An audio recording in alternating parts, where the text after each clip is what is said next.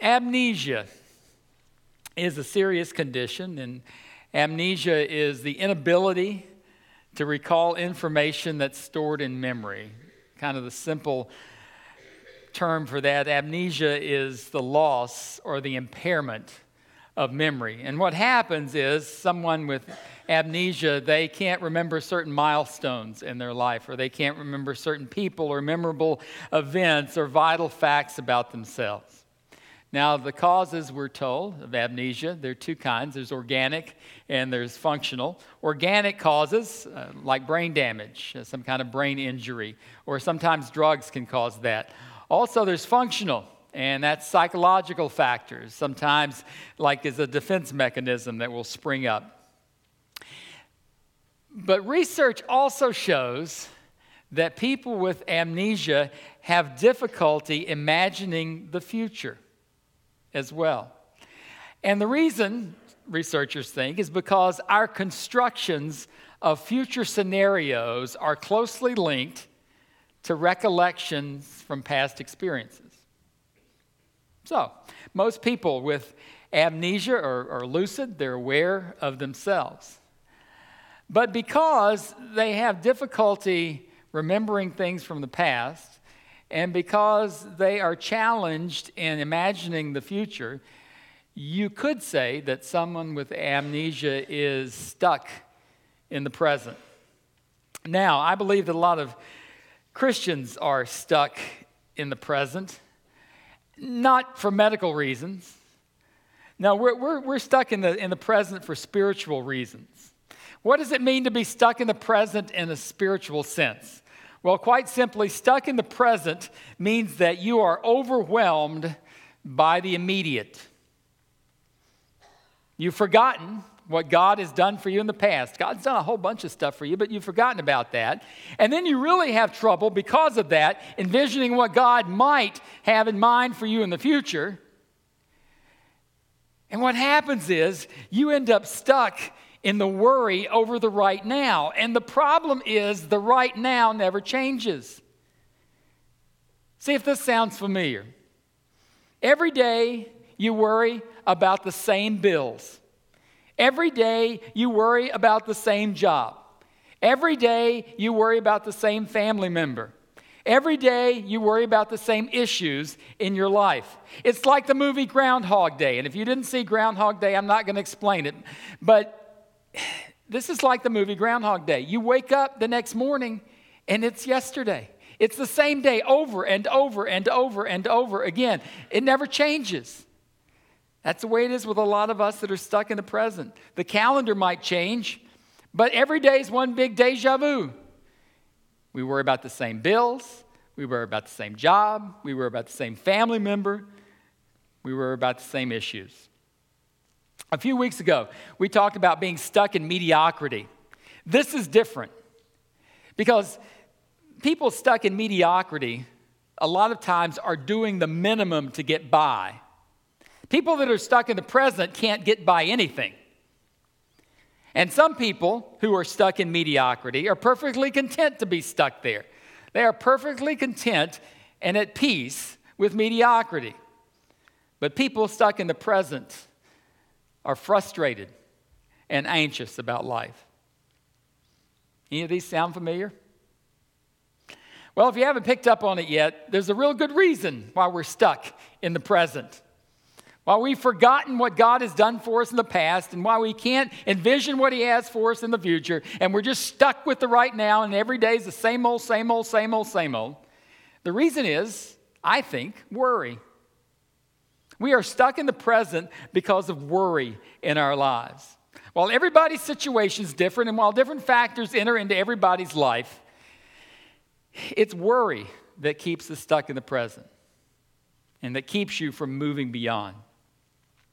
So, what we want to do today is we want to help you get unstuck so that you can move beyond. Remembering what God has done for you in the past but moving on to that great future that He has for you. So we're going to look at Matthew chapter 6 as we do that today. Matthew chapter 6, beginning in verse 25. Jesus says, Therefore I tell you, do not worry about your life, what you will eat or drink, Or about your body, what you will wear. Is not life more than food, and the body more than clothes? Notice here, Jesus doesn't say avoid difficulty. And Jesus doesn't say stay away from stress. And the reason he doesn't say that is because it's impossible for us to do that on our own, because it's everywhere. Every day, we're confronted with those things. Difficulty and stress come into our lives naturally. What Jesus says here is He says, Don't worry. Do not worry, Jesus says. The command that He gives us about the worry that we have about everyday life. And He doesn't imply that we are to lack concern, that we're to just sit around and go, Well, Jesus will take care of it. And it doesn't mean that we shouldn't work.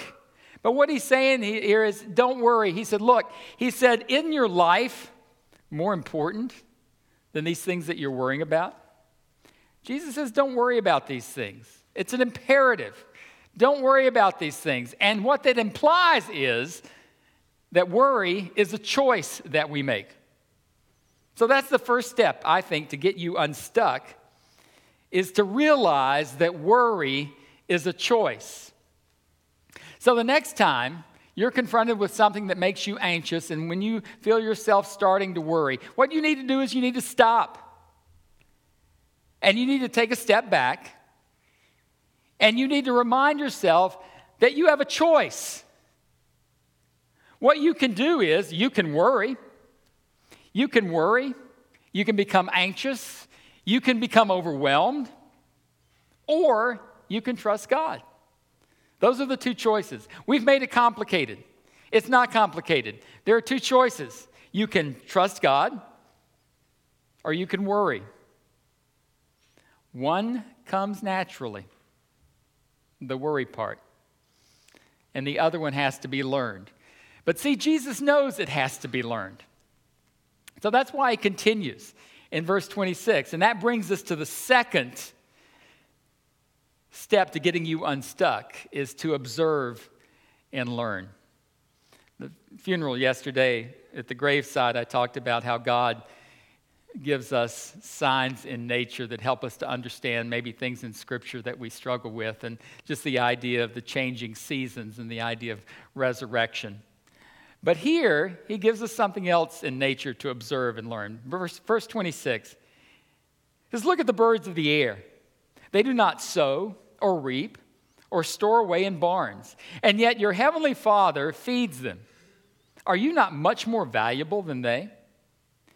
Can any one of you, by worrying, add a single hour to your life? And why do you worry about clothes? See how the flowers of the field grow? They do not labor or spin. Yet I tell you that not even Solomon, in all his splendor, was dressed like one of these. If that is how God clothes the grass of the field, which is here today and tomorrow is thrown into the fire, will he not much more clothe you, O you of little faith? Simple message. God says the birds need food, and God is aware of it. Birds can't plant, they can't reap. What happens is God feeds the birds. They work. They go out and they collect the food and they bring it back to their nests. But the point he's trying to make here is that God has created a provision for the birds. God knows He created them that they need to eat. So He created a means for them to get what they need. And he says here, people are far more important than birds. The implication is if he'll do this for the birds, why won't he do it for you? He talks about the lilies and about the grass. And he says, Look, all these beautiful flowers, all this lovely grass that you see, that's here just for a short time and then it's gone. God cares so much about that part of creation that is so temporary. He cares about it so much. And look how beautiful He makes them. They don't do any of that on their own. God cares what they look like and He provides it for them. They don't have to earn it. And His whole point is this look, God has built into his creation the mechanism by which things are cared for. He has built it in. And what Jesus wants us to realize in this is look, if God cares so much for birds, and if God cares so much for flowers and grass, and if He has put in mechanisms by which they are cared for, you are the crown of His creation, He says to us. If He'll do all that for nature, why in the world wouldn't He do something similar, if not greater, for you? The one who's made in His image. Jesus says, observe and learn. Learn from what God does in nature. God's aware of it, God takes care of it. He's put it in motion. And if He's put it in motion for that, He'll take care of you as well. The third step is actually found back in verse 27. So we're going to go back. Jesus, in the midst of talking about the birds and the lilies and the grass, throws in a, a line, and, and we're going to go back and look at that. It's verse 27. And here's the third step it says, Can any one of you, by worrying, add a single hour to your life? The third step is simply this accept the fact that some things are beyond your control. Some things are beyond your control. And what Jesus is saying here, he says, look, worry is unproductive. He asks the question Can any of you add anything to your life by worrying? Well, the answer is no. So it's unproductive. Why do it? We need to realize that there are certain things that are beyond our control. You know, we can minimize stress in our lives all we want to, and we can do all of these things. But you know, there are some things that are out of our control. The weather's out of our control. We can't control it. We can wish that it was nice outside, or if you, are a winter person, you could wish that it was snowing but you can't control it. It's beyond your control, so why worry about it? Other things, how people respond to you. You can be kind to people, you can love people, you can be generous to people, but you have no control over how they're going to respond back to you. Many of the circumstances of life that we find ourselves in, we can take precautions. You can get exercise and you can live healthy. But sometimes things in our come into our lives that we have no control over, regardless of the precautions we might take. We have no control over choices people make. You can give people advice, you can pray for them, but the choices that they make are exactly that their choices. And then other people's expectations. You can try to do the best that you can. But you have no control over what expectations people might make for you that are unreasonable. You have no control over it. So, why in the world spend your lives fretting and worrying about things over which you have no control? Those things that there's nothing you can do about it. Leave it with God. Trust God to take it. Your worrying about it is not going to change it, and it's not going to solve it. So it's unproductive. Let God have it. Verse 31 Jesus says, So, do not worry, saying, What shall we eat? Or what shall we drink? Or what shall we wear? For the pagans run after all these things, and your heavenly Father knows that you need them.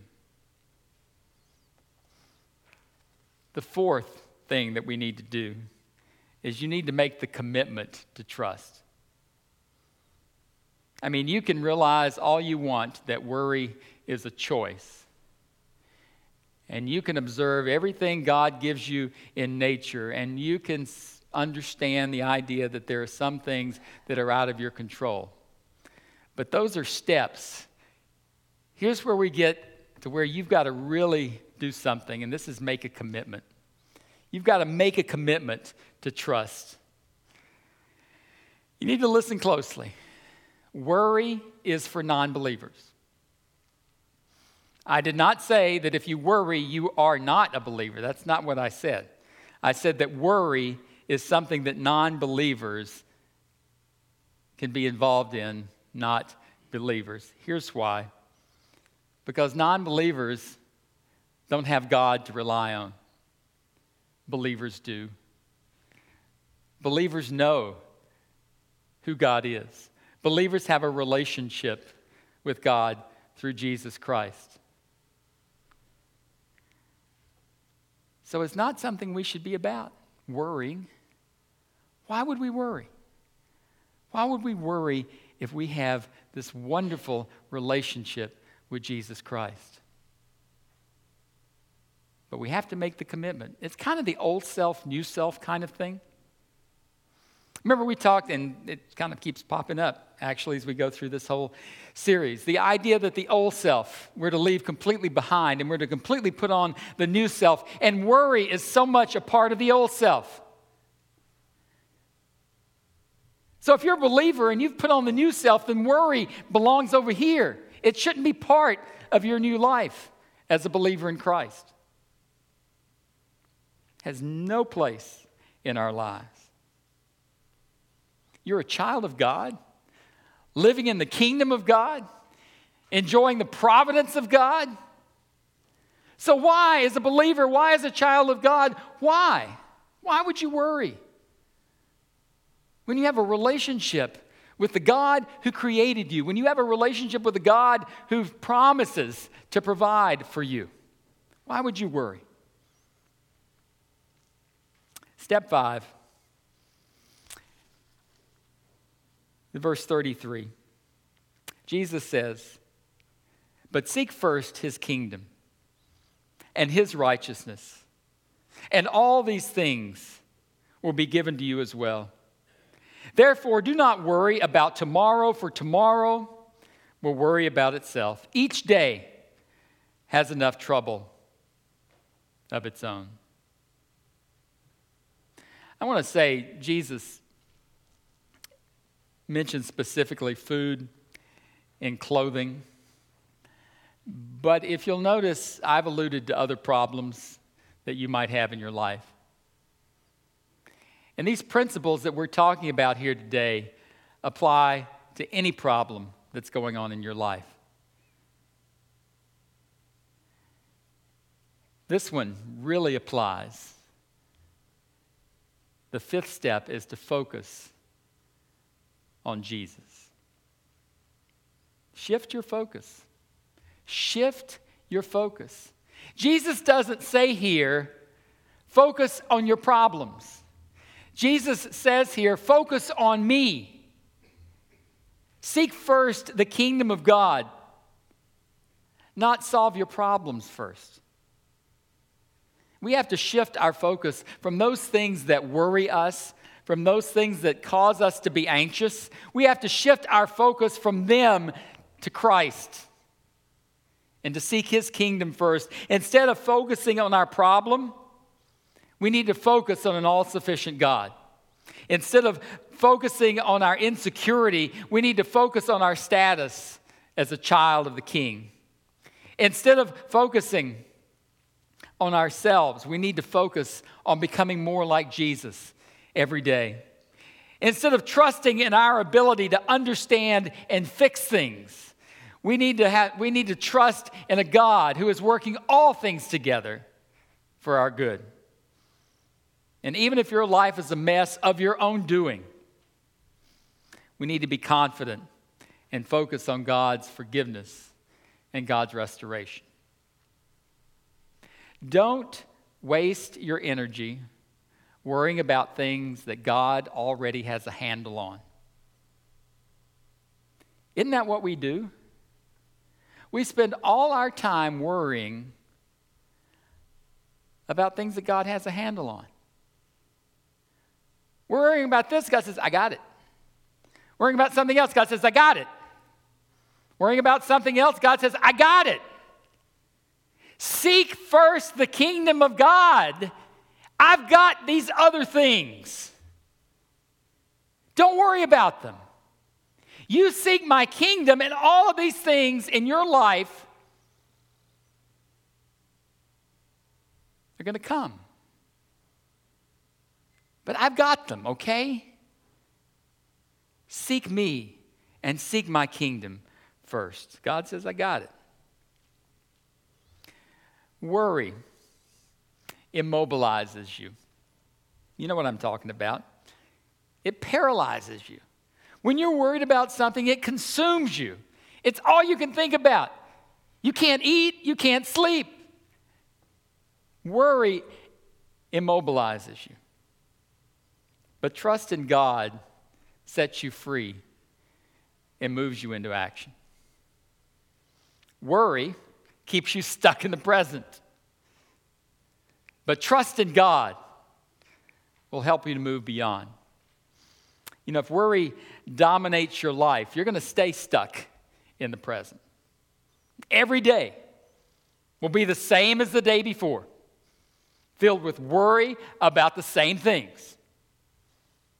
But if trust in God dominates your life, then what you'll find is that God takes great pleasure in caring for you and in supplying what you need every day. Let's pray.